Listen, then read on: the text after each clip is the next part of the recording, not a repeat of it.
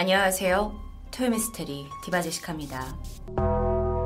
여러분의 구독은 선택입니다. 전 계속해서 좋은 영상을 만들겠습니다. 미국 워싱턴 북서쪽에 위치한 메릴랜드라는 곳에 살고 있던 6살 소녀 미셸 도어. 해맑게 웃고 있는 이 아이에게는 사실 안타까운 가정사가 있었습니다. 미셸의 부모님이 이혼을 하는 과정에서 서로 양육권을 갖는 문제로 나를 세웠고요. 분쟁이 시간이 길어지면서 부모의 사이가 점점 더 극에 달하고 있었죠. 미셸의 엄마는 아빠가 모녀에게 위협이 된다면서 미셸의 100% 양육권을 원했고요. 두 사람 간의 다툼이 끊이지 않게 되면서 결국 아빠는 법정 구속명령을 받기도 합니다. 이렇게 불안한 가정 환경 속에서 꿋꿋이 자라나던 미셸은 결국 엄마와 단둘이 살기 시작했고 시간이 지나면서 조금씩 안정을 되찾는 듯 했는데요. 그러다 종종 엄마의 허락하에 아빠와도 드디어 만날 수 있게 되던 어느 날입니다. 1986년 5월 31일 휴일을 맞아 아빠 집에 놀러 간 미셸은 그 뒷마당에 있는 조그만 수영장에서 시간을 보내고 있었어요. 아빠는 당시에 아이의 점심을 준비하면서 요리를 하고 있었고요. 그런데 아빠가 한참 요리에 집중을 하다가 이제 밥을 먹으라고 아이를 부르러 뒷마당에 간 순간 고요했습니다. 아무런 인기척을 느끼지 못했죠. 이곳저곳을 둘러봤지만 조금 전까지만 해도 여기서 놀고 있던 딸이 어디에도 보이지 않습니다. 아빠는 일단 급하게 이웃집으로 달려갔어요. 그곳은 평소 미셸과 자주 어울리던 친구 알리자벳의 집이었는데요. 혹시 거기에 간 건 아닐까요? 딸은 없었습니다. 여섯 살의 미셸은 평소에 이 집과 이웃의 범위를 막 혼자 벗어나서 돌아다니고 하는 그런 아이가 아니었어요. 아빠는 불길한 예감에 사로잡혔고 바로 경찰에 신고를 합니다. 경찰은 일단 사건을 이제 접수를 하고 나서 엄마 디디에게 이 사실을 알리게 되죠. 그런데 이때 엄마가 그거 애 아빠가 그런 거예요. 분명해요. 라고 하면서 다짜고짜 아빠가 아이를 숨긴 거라고 주장하는데요. 평소 전 남편에게 분노가 있었고 그간 이혼의 양육권 싸움에 감정이 남아 있었기 때문에 전 남편을 모함하는 거라고 생각할 수 있습니다. 하지만 좀 더 생각해보면 아빠는 실종을 최초로 발견한 사람이기도 했는데요. 경찰은 일단 그 엄마의 증언에 따라 거짓말 탐지기로 조사해보기로 합니다. 그런데 그 결과 놀랍게도 아빠 도어가 이 불합격 판정을 받게 돼요. 즉, 거짓말을 하고 있다는 거죠. 그런데 아빠는 아니 내가 왜 내 딸을 숨기냐면서 이건 말이 되지 않는다 라고 강력하게 결과를 부인합니다. 그렇다 해도 형사들에겐 여전히 의심스러운 부분이 있었죠. 전 부인은 딸과의 만남을 극도로 반대했지만 어쩔 수 없이 아빠니까 허락해줬고 아빠로서는 이 상황이 마음에 들지 않았을 수도 있습니다. 그렇다면 극단적으로 딸을 숨기거나 혹시 살해했다? 경찰은 아빠를 핵심 용의자에 두고 계속적으로 압력을 가해갑니다. 그런데요, 며칠 뒤 도어가 자백을 했어요. 아, 그래요. 내가 죽였어요. 내가 내 딸 미셸 죽였어요. 이게 당신들이 원하는 대답이잖아. 아무도 믿어주지 않으니까 체념한 걸까요? 어, 아빠 도어는요, 만약 내가 진짜 딸을 죽였다면, 어, 우리 집 어떤 그 이렇게 숨어서 들어갈 수 있는 공간이나 또 워싱턴에 있는 자기 아버지 묘지에 아이가 있을 거라라는 다소 황당한 이야기를 합니다. 그래서 경찰이 그 사실을 확인하러 두 곳을 갔죠? 아무것도 발견하지 못했는데요. 어쩌면 그가 이 아빠가 계속되는 강압 수사, 그리고 이미 주변인들한테 이게 소문이 퍼지면서 받게 되는 비난들 때문에 힘들어 했던 것 같습니다. 한편으로 딸의 실종에 대한 큰 책임감, 죄책감을 느꼈던 것 같기도 한데요. 결국 도원은 정신적으로 쇠약해졌고 지역 병원에 입원하기에 이릅니다. 3일간 휴식과 진정 후에 그가 퇴원을 했는데 이때 기다리던 기자들에게 자신은 결코 딸의 실종과 관련이 없다고 말하게 되죠. 그저 몰아붙이기 수사에 정신이 혼미해졌고 이에 유죄를 인정했다고 설명합니다. 그리고는 자신의 주장을 증명받기 위해 두 번째 거짓말 탐지기 조사를 받았고요. 결과는 합격이었습니다. 아빠는 범인이 아니었습니다. 하지만 그를 모함한 엄마, 그러니까 전 부인의 주장에 수사의 방향이 틀어진 겁니다. 그런데 그 과정에 경찰은 어쩌면 진짜 범인의 꼬리를 놓쳤을 수도 있을 텐데요. 수영장에서 잘 놀다가 갑자기 사라진 미셸 도대체 어디에 있는 걸까요? 수사는 다시 원점으로 돌아옵니다. 하지만 마땅한 단서는 없었고 그렇게 시간은 무성히 흘러만 갔죠. 결국 6년이라는 시간이 흘렀습니다.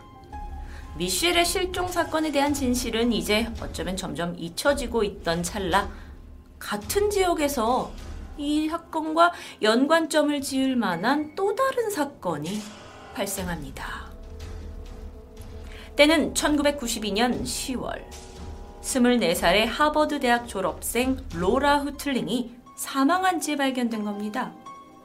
로라의 집은 딸 미셸이 마지막으로 머물렀던 아빠 집에서 그렇게 멀리 떨어지지 않은 곳이었는데요. 어쨌든 로라가 사망한 그 로마가 이제 없어진 그 방은 이미 범인이 완벽하게 정리를 해놨는지 아주 깔끔했습니다. 보통은 뭐 피가 벽에 튀거나 혹은 몸싸움의 흔적이 있을 수 있을 텐데요. 웬만한 단서가 이미 사라진 상태였죠. 다행히 꼼꼼히 현장을 조사하던 경찰이 베개의 뒤쪽에서 지문을 하나 찾아냈고요. 이에 범인이 검거됩니다. 로라를 죽인 범인은 바로 하든 클럽. 하든은 로란의 집을 자주 드나들던 사람이었습니다. 그는 시간제 정원사로 일하고 있었기에 뭐 로라와 안면이 있었죠. 그리고 무엇보다도 그 집 구조에 대해 잘 알고 있었을 텐데요. 사건이 있던 그날 밤, 그는 뒷문을 통해 집 안으로 들어왔고 자고 있던 로라를 깨워 그녀에게 옷을 벗기고 목욕을 하라고 강요합니다. 그리고 화장실에서 나온 그녀를 칼로 찌른 뒤 베개로 질식시켜서 살해합니다. 이후에 범인은 조금 의아한 행동을 보여주는데 가발을 착용해서 여장을 했고요. 침대 시트로 시신을 감싸 둘러매고는 밖으로 빠져나옵니다. 그리고 집으로부터 약 800m 떨어진 곳에 시신을 유기한 거죠. 범인 타드 클락은 사실 이전부터 여장을 간혹 즐겨 했다고 합니다. 아, 뭐이 여장에서 오는 어, 성적 쾌감에 매료되었다고 전해지는데 이 경찰이 찾아낸 단서 기억하시죠? 베개에서 나온 지문. 그거 외에도 아주 소름 끼치는 사실이 있습니다. 이 방에서 발견된 로라의 머리빗에서는 30개의 가발머리가 발견됩니다. 그건 이 하든이 착용했던 가발과 일치했는데 이 상황을 추정해 보면 그가 살인을 저지른 이 상황 속에서도 가발 머리를 빗으면서 자신을 단장했던 겁니다. 결국 이 두 개의 결정적 증거로 하든 클락은 로라를 살해한 범인으로 확실시 되고 있는 상황에서 경찰은 한 가지 특이점을 발견하게 되는데요. 미셸이 실종 당시 옆집 친구였던 알리자베스로 갔던 거 기억하시죠? 그 아이의 삼촌이 바로 하든 클락이었던 겁니다. 또한 그는 이 미셸의 아빠 집에서 단 두 채 떨어진 그의 형네 집에 거주하고 있었는데 그렇다면요. 혹시 1년 전 미셸의 실종 사건과도 그가 관련되어 있지 않을까요? 경찰은 과거 파일을 다시 꺼냈고 모든 가능성을 열어두고 재조사를 시작합니다. 미셸이 실종되던 날 형사는 하든이 어디에 있었는지 행방에 대해 자세히 신문하게 되는데 그 과정에서 또 이상한 점이 발견됩니다. 미셸, 아이 사라진 날 너 뭐 했어? 라는 질문에 이 아이의 이름이 언급될 때마다 하든이 상당히 불안한 태도를 보였던 겁니다. 의자를 앞뒤로 막 흔들면서 다리를 떨기도 했고요. 갑자기 왜 그 사건을 꺼내냐면서 신문 중에 밖으로 나가려고 하는 과격한 모습을 보여주기도 했죠. 하지만 이런 태도만 가지고 어, 실종 사건에 관여됐다 아니다라는 것을 확정 지을 수는 없습니다. 결국 로라 이 살해 혐의만 가지고 교도소에 수감이 된 그가 이후에 경찰이 찾아와서 묻는 미셸과 관련된 모든 질문은 거부했고요. 나중에는 정신질환 판정까지 받으면서 이 수사는 점점 힘들어졌죠. 그러던 어느 날입니다. 하든의 감방 동기였던 베케트로부터 결정적인 제보가 들어오게 되죠. 이 감방에서 친분이 생긴 하든이 동기 바케트에게 자신의 이야기를 흘렸던 겁니다. 그가 이 형네 집 작은 침실에서 옆집 꼬마 미셸을 죽였지만 뭐 그건 고의는 아니었다 라고 말했다고 하는데요. 그렇다면 이건 자백인 거잖아요. 근데 해결이 그렇게 간단하지 않습니다. 그가 미셸을 죽였다는 실질적 증거가 여전히 없기 때문인데요. 자백만으로 그를 기소할 수는 없습니다. 자, 그렇다면 이제 경찰은 증거를 찾아야 합니다. 그래서 먼저 그가 그 미셸을 살해했다는 형의 집을 방문했는데 이미 오래전에 이사를 가버렸어요. 지목한 작은 방 침실, 여기는 바닥 공사를 새로 하게 되었죠. 이곳에서 증거를 찾기란 불가능해 보였습니다. 하든의 형 가족 또한 그날 그곳에서 살인이 일어났다는 걸 전혀 모르고 있는 눈치였는데요. 형사들은 여기서 포기하지 않았습니다. 그들은 마지막 희망이라고 생각했고 새로 깔려진 이 나무 바닥에다가 어, 혈액에 이제 철 성분을 접촉할 때 발광하는 화학 물질 여러분 많이 보셨죠? 루미놀 이걸 뿌려봅니다.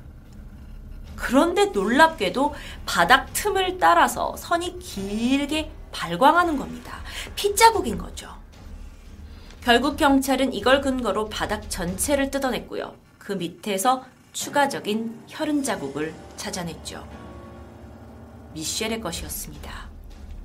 드디어 미셸 실종 사건에 대해 하든을 기소할 수 있게 된 순간이었죠.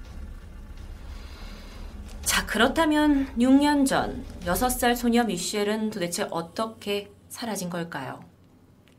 사건 당일로 돌아가 보면 수영장에서 놀고 있던 미셸입니다. 아빠가 점심을 준비하고 있었죠. 그 사이 아이가 친구 알리자벳과 놀기 위해 그 집을 찾아갑니다. 그런데 마침 그곳에 하든이 혼자 있었던 거예요. 눈앞에 갑자기 나타난 낯선 여자아이. 불현듯 하든의 변태 본능이 깨어났습니다. 그는 아이를 데리고 자신이 거주하던 형네 집 작은 방으로 데려갔죠. 그리고 칼로 아이를 찔렀습니다. 수차례 이어진 칼부림에 아이의 몸에서는 검붉은 피가 흘러나왔는데 그는 이때 인간 이하의 행동을 저지릅니다. 흘러나오는 피를 받아서 마셨던 건데요. 저도 이 사건을 조사하면서 제 눈을 의심했습니다. 피를 마셨다고? 며칠 뒤 그는 아이의 시신을 가방에 싸서 약 20km 떨어진 곳에 유기합니다. 도대체 왜 아이를 살해했고 왜 피를 마셨냐는 형사들의 질문에 그는 이렇게 대답했죠. 그걸 마시면 내가 여자가 될 것 같았어요. 1993년 6월 하드는 유죄를 선고받았고 징역 30년, 그리고 미셸 살해 혐의로 다시 30년을 추가 선고받습니다. 조사 기간 동안 과거에 저지른 또 다른 강도죄도 밝혀지면서 10년의 형량이 추가되었죠. 그런데 끝이 아닙니다. 혐의가 인정되었는데도 불구하고 정작 미셸의 시신을 어디에 유기했는지에 대해서는 입을 다물어버린 거예요. 그렇게 시간이 지났고 결국 2000년이 되어서야 그는 유가족에게 그 장소를 털어놓습니다. 추후 그가 이제 소지하고 있던 어떤 보석함이 있었는데 거기에서는 로라가 끼던 반지가 발견되는데요. 이렇게 피해자들의 물건을 간직하는 건 마치 트로핀 같은 거다라고 덧붙였다고 합니다. 아, 정말 미친놈이라는 표현조차 아깝다라는 생각이 듭니다. 어쩌면 악마라는 호칭이 더 어울리지 않을까요?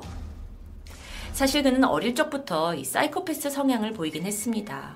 10대 때 자신을 괴롭히는 아이들의 애완동물을 납치해서 고문하고 죽이기도 했었고요. 성인이 된 후에는 그 집주인이 계약이 끝났으니까 나가라 라는 말에 집주인 고양이를 죽이고 썩은 생선 머리를 건물 곳곳에 뿌려두기도 했습니다. 하든이 여장을 한 건 왜였을까요? 음, 계기가 있는데요. 엄마의 영향이 컸다고 합니다. 두 번째 아이가 태어났죠. 하든이었어요. 근데 딸이 아니다라는 사실에 엄청나게 실망한 엄마가 어느 날부터 아이에게 여자의 옷을 입히고 하든이 아닌 크리스틴이라고 부르기 시작합니다. 그러니까 아이의 정체성을 흔드는 엄마의 이런 혼란스러운 행동으로 인해서 하드는 어렸을 적부터 내 몸 안에는 여자의 분신이 있다고 믿었고요. 실제 자신이 저지른 살인 사건에 대해서도 그건 내가 아닌 내 안의 자아 크리스틴이 저지른 일이라고 주장합니다. 이걸로 인해 편집증, 정신분열증 환자로 진단받게 된 거죠. 하든이 좀 더 건강한 가정에서 자랐더라면 이 끔찍한 일은 애초부터 없었을까요? 하든의 정신분열이 좀 더 일찍 어린 나이에 발견되어 치료기관의 도움을 받았더라면 히데우 악마를 막을 수 있었을까요? 아니면 6살 미셸이 실종되었을 때 경찰이 좀 더 객관적인 수사를 했다면 또 다른 피해자 로라는 살아있을 수 있었을까요? 로란의 가족이 하든을 정원사로 고용하지 않았다면 죽음을 피할 수 있었을까요? 하지만 이미 엎질러진 상황입니다. 어떻게 해야 앞으로 같은 일이 반복되는 걸 막을 수 있을까요? 토요미스테리 디바제시카였습니다.